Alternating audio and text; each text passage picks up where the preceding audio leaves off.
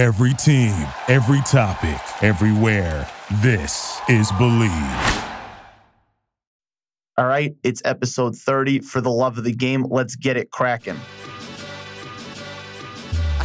Tell me what's really going on. Drizzy back up in this thing, I'm ready. What's happening? Gone for surgery, but now I'm back again. I'm about my paper like my paper like a scratch and win. World Series attitude, champagne bottle life. Nothing ever changes, so tonight is like tomorrow night. I will have a model wife. Yo, is as hot as ice. Every time you see me, I look like I hit the lotto twice. Drake, you got him right. Yeah, I got them bun. I love myself cause I swear that life is just not as fun. Neeks got the weed, Hush gotta go. CJ got my credit cards and a lot of ones. Yeah, I'm in the city of the purple sprite. Someone tell Malaya I'm on fire, she should work tonight. Call up King of Diamonds and tell China it be worth the flight. I be at my table stacking dollars to the perfect height. Work something twerk something basis. She just try and make it, so she right here getting naked. I don't judge her, I don't judge her, but I could never love her, cause to her I'm just a rapper, and soon she'll have met another. That's why me and Lil Jazz about to spaz. Can you keep up? I'm just feeling sorry for whoever gotta sweep up. Yeah, bills everywhere, trill everything, and Drake just stand for do right and kill everything. I love Nicki Minaj. All right, all right, all right. Welcome back. It is episode 30 of For the Love of the Game podcast. Can't believe it. 30 episodes in. We have reached a pretty momentous mark. Let's keep the momentum going, people, uh, and let's uh, spread the word and really blow this thing to the moon. Before we get into all the fun stuff, the light stuff, uh, I would be remiss if I didn't mention the tragedy that took place in Jacksonville over the weekend at the Madden Gaming Tournament. Just terrible. Prayers to all the victims and all the families uh, for those who uh, were injured or killed. Uh, society, it's time to be the best version of ourselves. Um, it's a long time coming. Uh, just a horrible, horrible tragedy this weekend, and our thoughts are with the people who are affected. Anyway, football is around the corner and we will get into all things NFL and touch on a little college football later on in the show. Uh, but first, the NBA has proposed a couple of small rule changes, which include resetting the shot clock to 14 seconds instead of 24 seconds after an offensive rebound that hits the rim, simplifying the quote clear path foul, and expanding what is considered a hostile act for the purpose of triggering a replay at the end of the game. Uh, a couple of thoughts on these. Uh, first off, the shot clock rule is good for the game. More possessions, more excitement. Anything that speeds up the game is a good thing. Thumbs up on this one.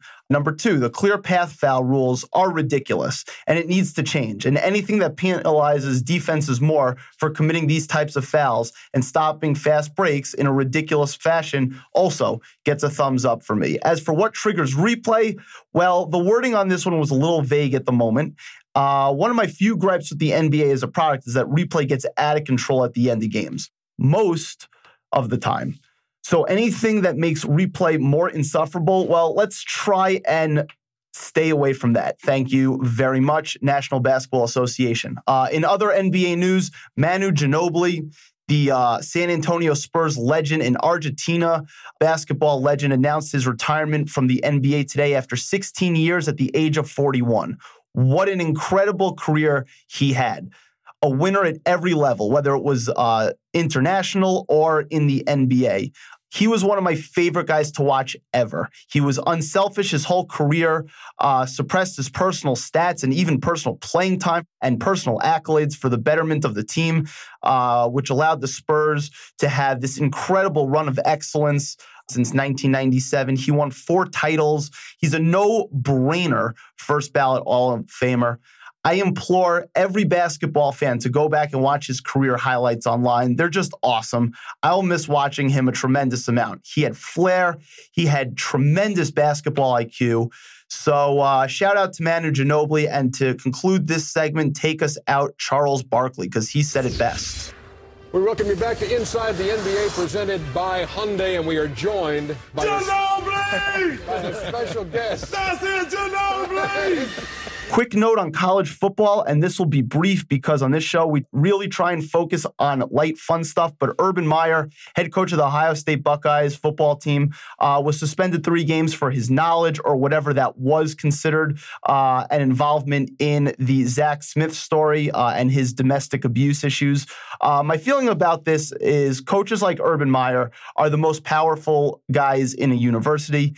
They know almost everything that goes on with their programs. To suspend him only three games for uh, the Zach Smith situation and covering up text messages that he knew that he was beating his wife is an absolute joke and slap in the face to just human decency just to show that if you win in college football, that's really all that matters. I mean, Ohio State looks terrible after this. They fired a guy who with a squeaky clean reputation who won for them, their basketball coach Thad Matta, because he didn't win enough in the last couple of years of his career. But they keep Urban Meyer away, who had a sketchy past coming into Ohio State. And after all this, I mean, Ohio State come on, man. You just have to be better, especially in today's climate it's really inexcusable. But just goes to show you that if you win football games, the boosters and the donors, I, I don't think they care, and that's just that's just pretty sad.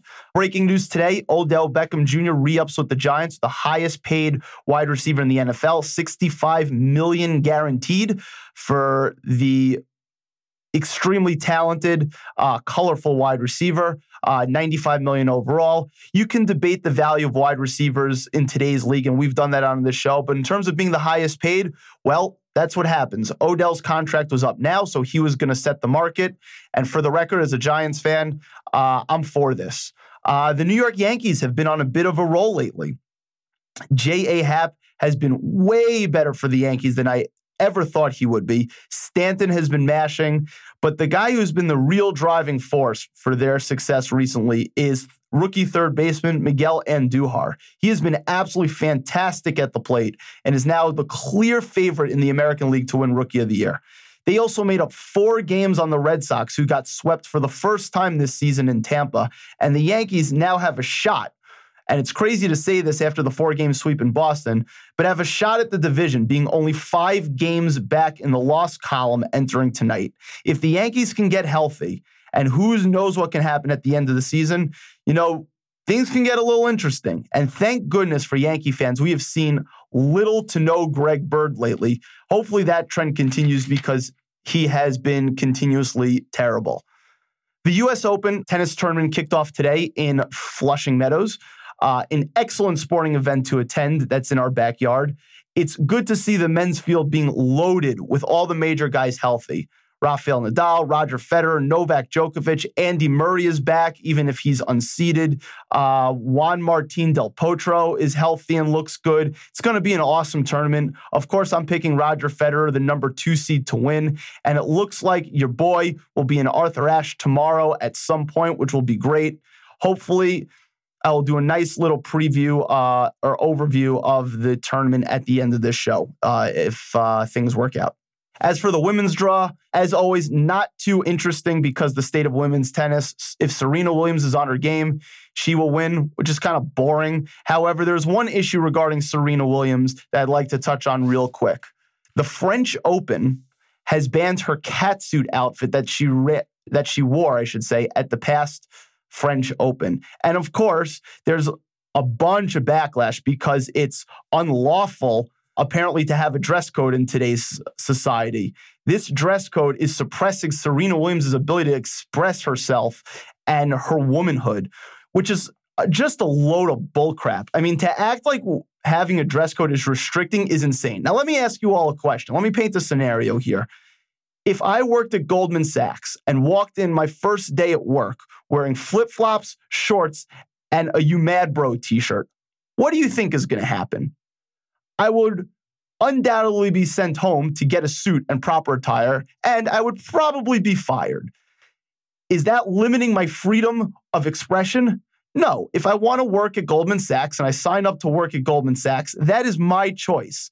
And as a result, I need to abide by their culture. If I don't like it, then I can choose not to work at Goldman Sachs, which is one of the reasons I currently choose not to work at Goldman Sachs. Serena Williams and any tennis player for that matter should be no different, male or female. But of course, feminists out there and uh, the liberals are incredibly outraged because all they want to do is be angry about certain things these days for absolutely no reason. If the cat suit is so important to Serena Williams and her showing off her female power and womanhood, then skip the French Open. Andre Agassi did it when he protested Wimbledon for all whites a couple of years earlier.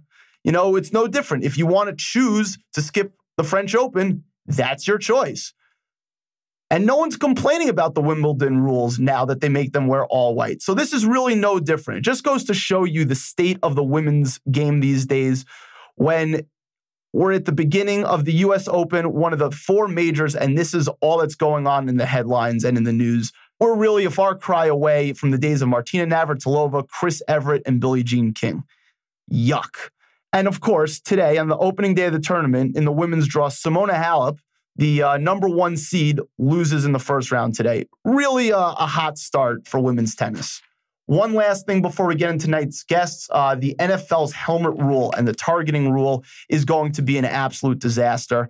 If the game is being officiated like it was during the preseason, defensive backs and defensive players will basically be penalized for every single hit. It's an absolute joke and it can easily get out of hand. The games may very well be unwatchable this year, completely unwatchable. Now, I hope that's not the case, but I'm really not confident in that. And I'm all for making the game safer. But when textbook tackles are being flagged for targeting or for illegal hits, then we have a major problem. It's just further proof that these days the NBA and the NHL are better products than the NFL now. And majority of America just doesn't get it. Now, with that said, let's get into tonight's guests. All right. On the eve of football season, both college and NFL had to bring on a, uh, you know him, uh, you're going to recognize the voice, one of my favorite recurring guests, Mr. Jordan Marks, who's not only my college football expert, but a uh, hardcore, die-hard New York Jets fan. Um, we haven't spoken about the Jets in a little bit, so uh, it was appropriate timing to bring him back. Jordan, what's going on, man? How's it going? Can't believe football season's already here. Yeah, I can't believe it. I was talking with uh, Jason Eisenman on the last episode and how uh, the beginning of football season means the end of beach season, which obviously for me is a little bittersweet, but here we are. Absolutely. So, just to get us uh, rolling, uh, your thoughts on Sam Darnold right now? I mean, it sounds like Jet fans have to be pretty pleased with uh, what they've seen. Uh, so, the floor is yours. Yeah, I mean, coming into camp. I guess we really didn't know. Um, you kind of just have to cross your fingers, and things probably will go wrong as a Jets fan. But uh, this is just a this just feels different. It doesn't feel like how Mark Sanchez felt when we took him at the top of the draft. This feels like we have a prototypical quarterback, and and after after watching him in the preseason thus far, I'm I'm pretty positive on him. Um, in terms of the matchup with Teddy and McCown, obviously McCown came into camp in that uh, starting spot, and it looks like he's already dropped down to third.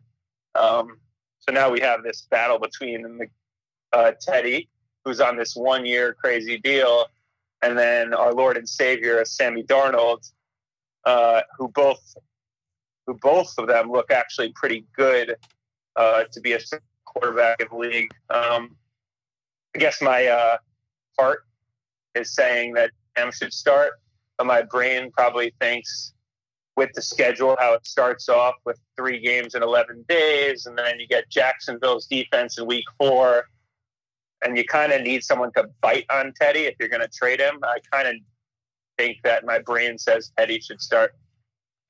So um, let me ask you a question. Um, looking at this landscape of the league, obviously every team needs a quarterback. But a lot of the teams have already addressed that need, whether it was in the draft or free agency. So, what value does Teddy Bridgewater have right now? Like, where where would be a good landing spot for him in theory?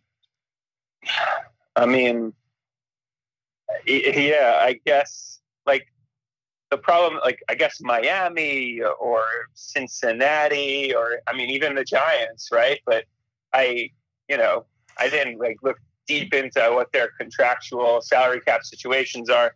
Uh, but the problem is, what what does it take? You know, is it a conditional fourth round pick right now? Like, who has given up that much for a one year starting quarterback? And maybe it's Jacksonville because Jacksonville has the defense to get there. And if Blake Bortles stinks it up, but I mean, they were on the precipice of the Super Bowl last year, so and they uh, and they signed him to an extension. The one team, right. the one team that uh, stuck out to me is Tampa, because Jameis Winston kind of stinks, and he suspended four games, and his act has worn, uh, I would assume, very tiresome for the Tampa Bay organization. Like that's the really only logical fit because Teddy has proven and he's young enough that he's a starter. Um, and if they can't trade him, is it so crazy to have Teddy play out the year um, and then have Darnold sit for the year? I mean, Carson Palmer did that. I, you know, Aaron Rodgers famously uh, yeah. did that. I mean, assuming Teddy's good, of course. I mean, the Giants don't make any sense because Eli's on a big deal for another two years and is probably going to have to restructure at the end of this year. But that doesn't really make a whole lot of sense, at least for this year. Um, but yeah, I mean, th- those are the really only options I can think I, of. Yeah, I could, yeah, I could see Tampa. I, I guess you don't want to be stuck in mediocrity, right? Like you don't want a nine, a seven and nine, eight and eight season, which I don't even think Tampa would be there with Teddy, but maybe Tampa just doesn't think it can get there. And like for one year of Teddy Bridgewater, and then I'd be giving up completely on Jameis. I don't know if it's worth it. The Jets are actually in a crazy spot for them. It's like they may actually have QB depth for the first time in their uh, in their franchise history, which is a little strange to say considering you know it's, the history of the crazy, Jets. Yeah, absolutely, it's crazy. So you would, you know, just to sum up, you would start Darnold after week four, week five. Yeah, I mean, the, the hope is this would be my ideal situation is that the Jets go like three and one in the first four weeks, and Teddy shows himself up, and they can get like a second rounder. That would be. I don't think that's even possible, but that would be ideal. Um, and then Sam Darnold comes in, the offensive line gets to full health and then you get cranking after Jacksonville week.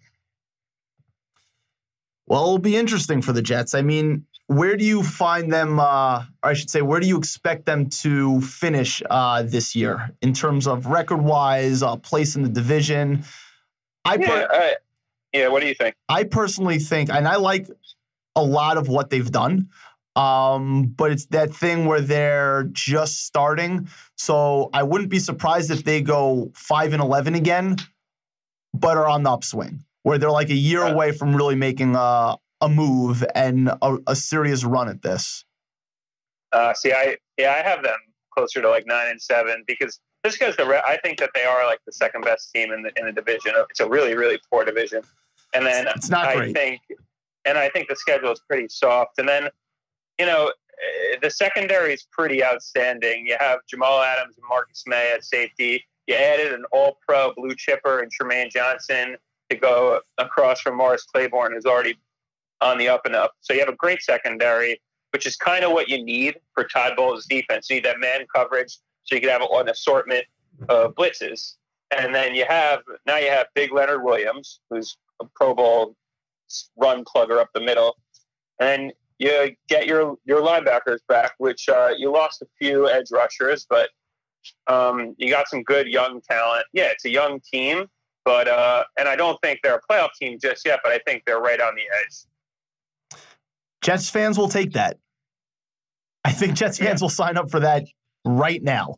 So yeah, I mean the Jets are going to be a little interesting this year. Uh, they haven't been compelling at all because they haven't had a young quarterback that to be really excited about in a couple of years. But the Jets will be interesting, which is which is nice for a change. Uh, just looking at the NFL uh, as a whole for a second, which to you is the division that is that is the most interesting division um, in terms of not just the divisional race, but the the overall strength of the teams in that division.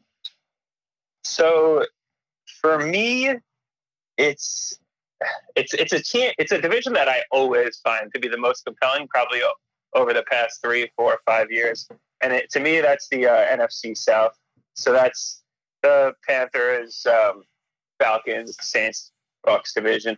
So since Cam has really came along, division's been pretty compelling. Uh, I think got even more interesting this year. Yes, Drew Brees, Matt Ryan, and even Cam seem like old news, but I mean, for the Saints, Alvin Kamara is clearly a budding star. He's like the player everyone always wants to see on like red zone. The Saints defense got significantly better last year, and they added a monster edge rusher in the draft in Marcus Davenport. Um, I think that Atlanta is going to be significantly better because Steve Sarkisian's coming over, putting putting in his plan, which should highlight Julio Jones even more than before. They get a new rookie wide receiver in Calvin Ridley, who's one of the top receivers in the draft. And then the Panthers, I, Christian McCaffrey, this is his year to break out, right? And then they're installing Norv Turner's offense, which is, which is essentially the Auburn offense. So power run, set up, big air raid type offense. And I think the Panthers are going to be a more explosive offensive team, which sets up for a really competitive division. So that was my second choice on um, the NFC South. I think the most compelling division, which for a couple of years was the worst division in football, is the AFC South. Um, you know, uh, storylines wise, yeah, J- Jacksonville was a couple of plays away from the Super Bowl, uh, and they're coming back. Um, Deshaun Watson could easily be the best young quarterback in football, uh, and he could, if he didn't get hurt and tear his ACL last year, no, Jacksonville doesn't make that run. Houston could have easily gone super far. I mean, Andrew Luck, who's been a blue chipper since the day he was drafted, is back. And yeah, the Tennessee Titans are a little boring, but they were in the playoffs last year. I mean, that to me, in terms of storylines and competitiveness, is is the most compelling division in football this year and one to look out for the most, I guess. Yeah, no, it's it's definitely a, the storylines for sure. I think it's, but it's a lot it relies a lot on the medical staff and training of the of, of that division, right? Yeah. So, but it, for I mean, if you look up and down the rosters, it's clear that the NFC is just stacked with good teams. Uh, I mean, you can make a case that there are close to, you know, nine or ten playoff quality teams in the NFC, and the AFC, uh, not not as much. to put it to put it mildly. I mean, obviously we said the AFC South is stacked, but the AFC North is weak this year. The AFC West is a complete crapshoot, and you know the Patriots dominate the AFC East. The division of wealth is not very even amongst the conferences these days. Absolutely, and as you said, it's it's mm-hmm. really a, a an injury problem that we had last year that really could turn around. It's just a game of luck, I guess, with that kind of stuff. Yeah, and I mean, looking towards the um, from last year's playoff teams, obviously there's always a team from last year who makes the playoffs who drops out. Like, and conversely, there's the team who was bad last year and makes a leap and turns it around and all of a sudden has a really good year and no one notices until midway through the season. So, I mean, first off, who do you think is the uh, the playoff team from last year that's going to drop out of the playoffs this year? I think that's pretty easy. The Buffalo Bills.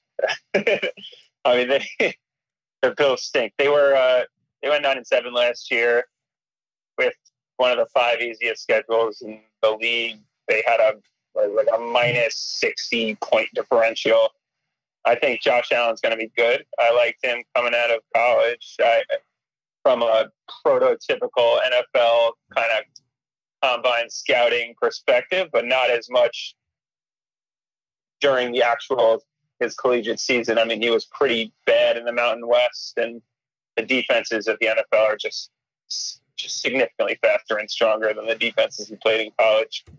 Um, they're going to lose Cordy Glenn and Eric Wood off the offensive line. So it's just going to be tough for LeSean and whoever is starting there. So like it's yeah, that's going to be a tough way for them to make the playoffs this year. I actually didn't think of them, which is really sad considering it must mean that they're really terrible, which is true. Um, I mean, Josh Allen does look good in shorts and has big hands, so they have that going for them, Bills Mafia. uh, my pick, absolutely. uh, aside for the Bills, um, in the AFC, uh, is Tennessee. I just don't see Tennessee being, you know, at all worth a playoff spot this year, uh, especially considering the division they're in, assuming everybody's healthy. I mean, I think they're by far the worst team in that division. Yeah, I mean, I could. Yeah, I could see that the division's difficult. Yeah, they're they're changing over from an offensive coordinator perspective, so we'll see what happens with Mariota this year. But I think this is his year to either blossom or or they might have to move on. And he might blossom, and they still won't be like they wouldn't be good. I mean, that's definitely a possibility. I mean, I guess you can make a case that they're better than the Colts, but like if Andrew Luck is like Andrew Luck of three years ago, then I don't think they're better than the Colts. Yeah, no, you're. I mean, you're definitely not wrong. I, they they they have a solid defense, but again, it's it's a tough division, and and if he's not, if he's going to continue with interceptions, not be able to stretch the field, it's going to be difficult. And uh, you're picking the NFC. Oh, I'm picking for both of them. Yeah, just uh, might, might might might as well uh, take a stab at it. We're going a little off the cuff. So my pick in the NFC, I geez, um, maybe I just talked them up, but I guess Carolina, just because I'm not going to pick for t- three years in a row that the I've heard for two years in a row that they get three division, three teams from the same division into the playoffs. So I think New Orleans gonna be good. I think Atlanta's still gonna be good. I, I'll pick Carolina to drop off, um, only because, again, it's a really difficult schedule, and I don't have as much high hopes uh, for Cam staying healthy 100% of the time. So we'll see. So I went in that division also, and my pick is the Atlanta Falcons. I've been on this anti Matt Ryan kick for years now, and I just think it's going to come, you know, that train is going to come screaming into the station this year. Uh, I don't trust the coordinator; he's a nutcase. Um, I just, I, I don't love the Falcons. Yeah, Steve Sarkisian's crazy. Um, yeah, I don't. I don't tend to. It's it's one of them. It's coin flip, right? Because I do think New Orleans is going to make the playoffs again. I think Yes, they're I agree. Really strong, and they got stronger. So And the team to jump in for me, I mean, it logically it has to be the Packers. Because if Rodgers is healthy, they're going to win 10, 11 games. I mean, that's just that's just the way it works. Uh, I think the 49ers are a year away. Uh, I think they're going to be really competitive, but I think they're a year away. So my pick for them to, I should say, for the team to jump into the playoffs in the NFC would be the Packers. Because uh, Rodgers wins 10, 11 games by himself if he's healthy. And uh, that's just the logical choice. Who, you, who do you have, if anything different? so no, I mean I complete. I have the 49ers as my team in the NFC. I mean, that I, I think you think they're a year away, but you remember they were outstanding the last five weeks of the season. Um, they they have an awesome offensive line now because they just added from the draft. They have a such a young and talented defense that I think people are completely overlooking because they have they're so inexperienced. But remember, they've just been stacking top ten picks, and they've just been taking linemen on both sides of the ball. So I really think that they are going to make the playoffs if Jimmy G can be what he was, which is one of the best five quarterbacks in football towards the end of the season. And the last team that has a chance, in my opinion, in the NFC is uh, is my New York Giants. I mean, they were 11 and 5 two years ago. Uh, obviously, last year was a disaster. Offensive line was a disaster, led to defensive uh, issues, and for the defense being the disaster. But if the offensive line plays well and Saquon is, uh, you know, at what we expect, and Odell Beckham just got paid, and if he's healthy, I mean, they could easily flip it around and win nine, 10 games. Yeah, I was I was really going to talk about the Giants in a second because I, I don't know about make the playoffs, but uh, I do think that they just had some horrible luck last year. and it's it's really going to be a different season for them this year. And uh, for the AFC, the team um, that's going to jump into the playoff picture for me is the Texans. I just think Teddy Bridgewater, uh, not Teddy Bridgewater, uh, Deshaun Watson, it's his time to make the jump uh, and be the star that he showed uh, for the year. If he's healthy, I think Houston uh, gets a wild card spot. What about you? Yeah, I mean, I was gonna, I, I was gonna talk about Houston a little bit, but I think that the Chargers are really a team to watch this year. I know, I know, everyone's sick and tired of like Philip Rivers, but this defense is going to be superb this year. I mean, Melvin Ingram and Joey Bosa. They have Casey Hayward and Tr- Trevor Williams on the on the corners. It, it, this is a great, great defense, and if Philip Rivers can just be solid, they, they still have Keenan Allen, who is, I think, always underrated. This is the best offensive line that Melvin Gordon's ever seen. I really think the Chargers have a chance at the wild card. That's funny you say that because they were my uh, my number two, but I, I don't think they're quite ready to take over from the Chiefs yet. I mean, say what you want about Andy Reid in the playoffs, in uh, late game situations, but Andy Reid in the regular season is still one of the five best coaches in football. They seem to churn out 10, 11 wins no matter what's going on. So I, I do think the Chargers and the Texans will be wild card. Um, you know, wild card uh, teams in the AFC. Uh, in terms of like your craziest take for each division, um, you know, just we'll run through them quickly. AFC East. What's like if you're going out on a limb most? What do you expect from the AFC East? The AFC East. Jeez, why don't you go first? AFC East. Um, that the Patriots don't win 12 games.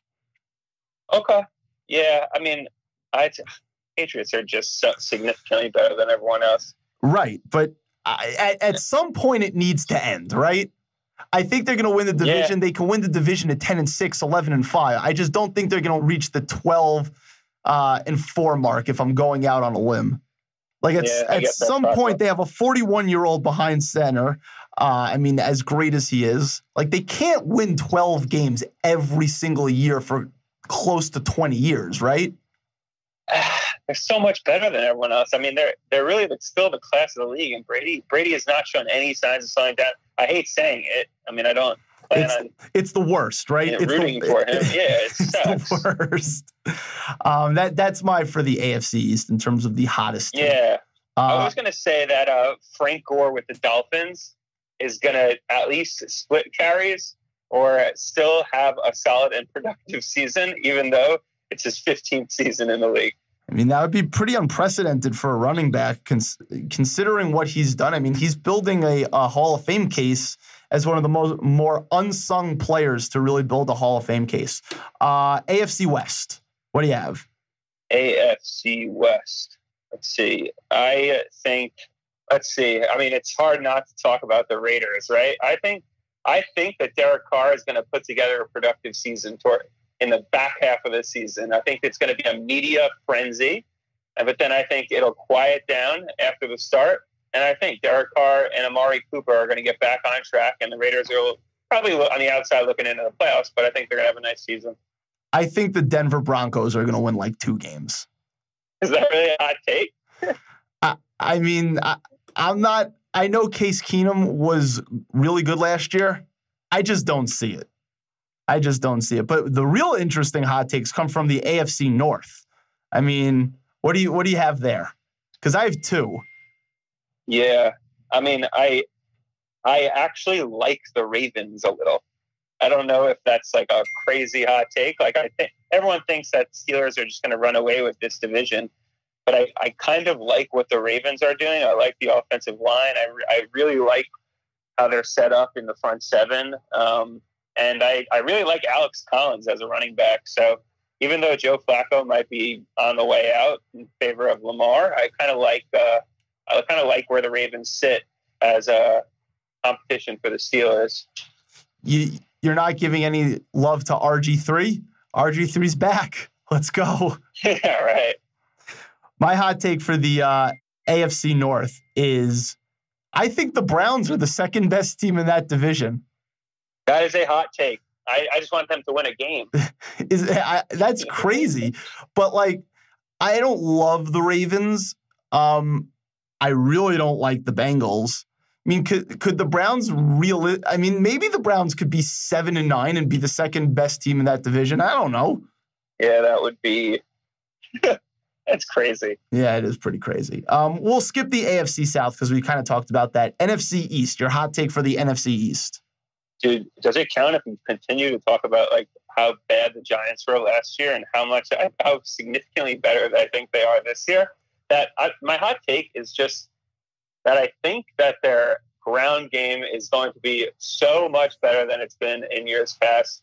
I know the offensive line part of it still stinks, but but adding guys like Will Hernandez and Nate Solder is just such a huge upgrade that if they're a B minus this year, it's far better than the F minus that they were last year.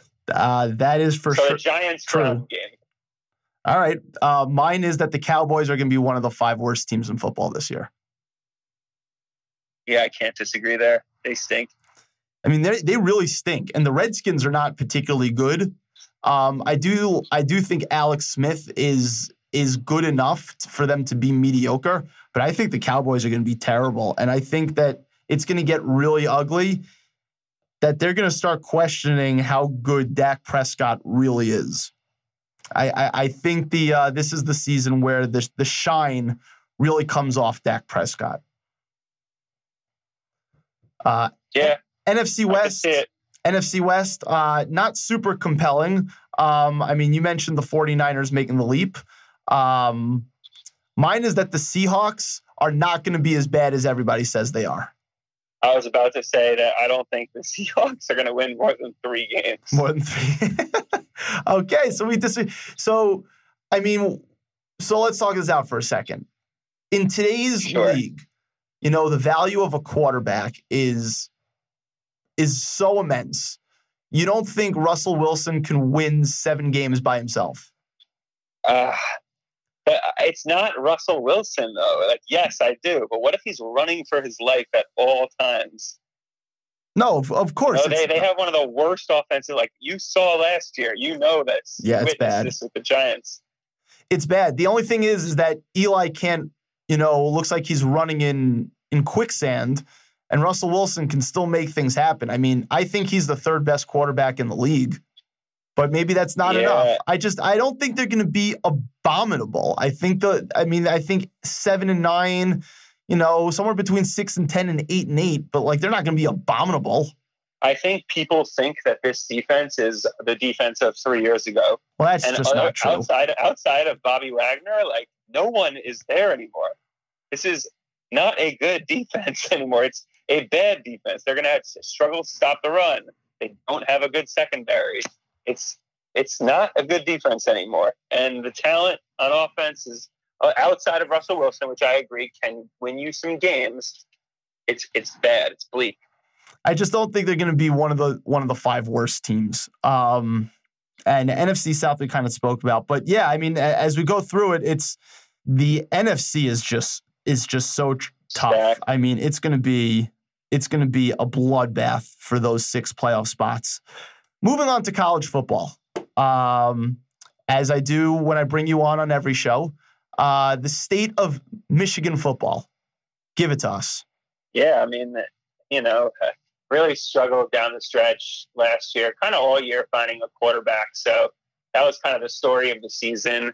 We had our little uh, Amazon documentary. They did a hard knocks for college teams, and we were on it, and it was really kind of pathetic that we were just rotating quarterbacks all season, struggling to have any sense of a passing game, um, and really, really, it all culminated with the bowl game and trounced like a big deficit to uh, losing to South Carolina. So this year, story changes. Uh, we take advantage of Ole Miss, Ole Miss's off-field concerns. Get a real blue chipper at quarterback. Shea Patterson, five-star, comes in uh, already with some SEC experience under the belt. A ton of returning starters, both on both sides of the ball, come back. Uh, you got one of the top 10, 15 running backs in Karan Higdon coming back. Got a bunch of young five star second year, third year receivers back. Um, and then you got an absolutely treacherous defense. You have Rashan Gary, who's picked as a top three pick projected in the NFL draft. Chase Winovich, another first rounder, bookending the defensive line.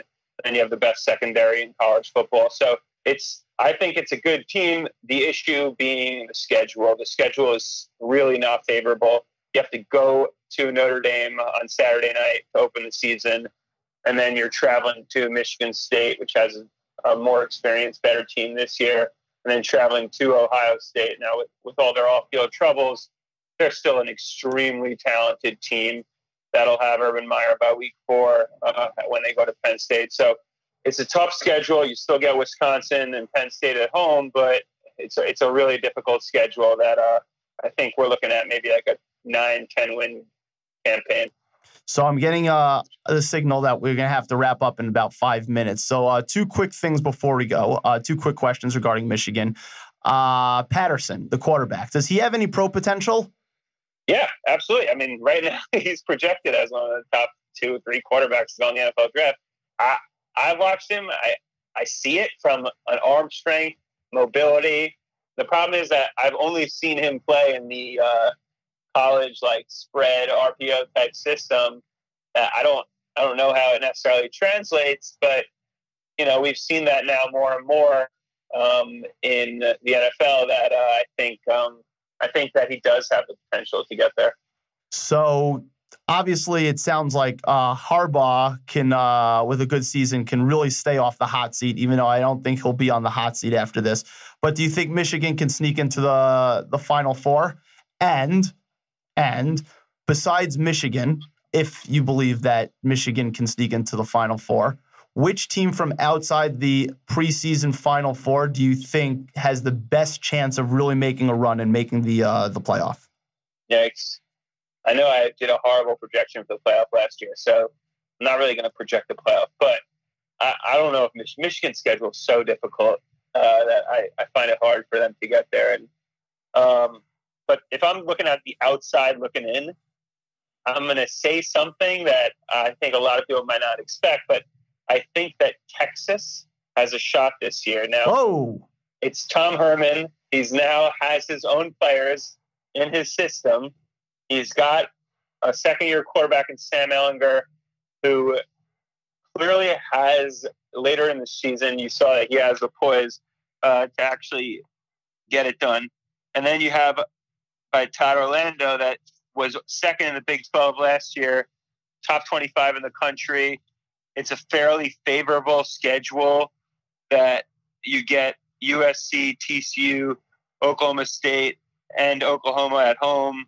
I think that they are going to be kind of like how they were back in the Mack Brown days and uh, really surprise a lot of teams this year. And then the other one I would say is uh, I guess this is this is not that far fetched because they're still like a top ten team. But I really think that uh, Notre Dame is going to be a team that who Michigan's playing actually week one. But I think they're a team that potentially uh, has a chance at making it in, given their, their given their schedule outside of the Michigan game, but and USC. Uh, but you know they they go to Virginia Tech, where I think it's going to be a down year for Virginia Tech. Uh, I think Brandon Wimbush is going to have a solid season. So, and he looked he looked pretty good against LSU in the bowl game. And then their defense is really strong this year. So, I think Notre Dame, Texas, two teams on the outside that might be a push to make it in. And just um, and what what number is Michigan ranked going into the season? Um, Michigan AP wise is um, I'm shocked you don't know like this off 14. the top of your head. 14? No, because I, I hate rankings. I, I think that they're really silly preseason from a coach's and AP perspective. They're subject to change all the time. If anything, it gets into the kids' heads and kind of screws them, especially early on in the season when they have those jitters. So, yeah, 14, whatever. And, and if no playoffs, does does Harbaugh survive? If they don't make the playoff, you said? Yeah. If Michigan doesn't make the playoff, does Harbaugh survive? one hundred percent. Oh, the playoff, yeah, hundred percent. I was going to say he should probably have to beat Ohio State, but I don't even know if he has to do that to survive. It's it's kind of like who are your alternative options, really? Like who is there out there? that would come and coach Michigan that would have a higher pedigree than Jim Harbaugh. And given his sister, I think that's yeah. No, as I said last year, that's crazy talk. All right. Well, anyway, uh, Jordan, thank you for your time and always uh, your tremendous insight. Uh, we're just uh, wrapping up a little bit. Uh, thanks again, and I'll speak to you soon, man. All right. Take care, buddy. Have a good one. Bye. All right. Thanks again to uh, one of my favorite recurring guests, probably who's been on the most. Uh, I'd have to double check that. Mr. Jordan Marks, college football expert, uh, tremendously enthusiastic Jets fan. And that concludes this current installment of the For the Love of the Game podcast, episode 30 in the books. Take us out, Drizzy. Turn you to a vegetable like you lying in soup. And when I'm in the booth, li- the lion is loose. Man, I got so many styles. I am a group. Damn, I be gone to November. But fuck it, I ain't tripping. I know Drizzy gon' kill him. Sticking to the script like lint on denim. I'ma say it if the rules ain't bent, don't bend them. Real, real talking. Shut the fuck up, ho. Gotta do it one time for hate it. What up, Zo? We's the F, baby, and the F is for front door. Cause that's where I bring it. Sue if you bangin', mother. Yeah, girl, it's on. You know what it is when I finally make it home. I just hope that you miss me a little when I'm gone. You miss me a little when I'm gone. And you just tell me what you down for, anything you down for. I know things have changed. No, I used to be around more, but you should miss me a little when I'm gone. I just hope that you miss me a little when I'm gone. gone, gone. Thank you for listening to Bleav. You can show support to your host by subscribing to the show and giving us a five star rating on your preferred platform. Check us out at Bleav.com and search for B L E A V on YouTube.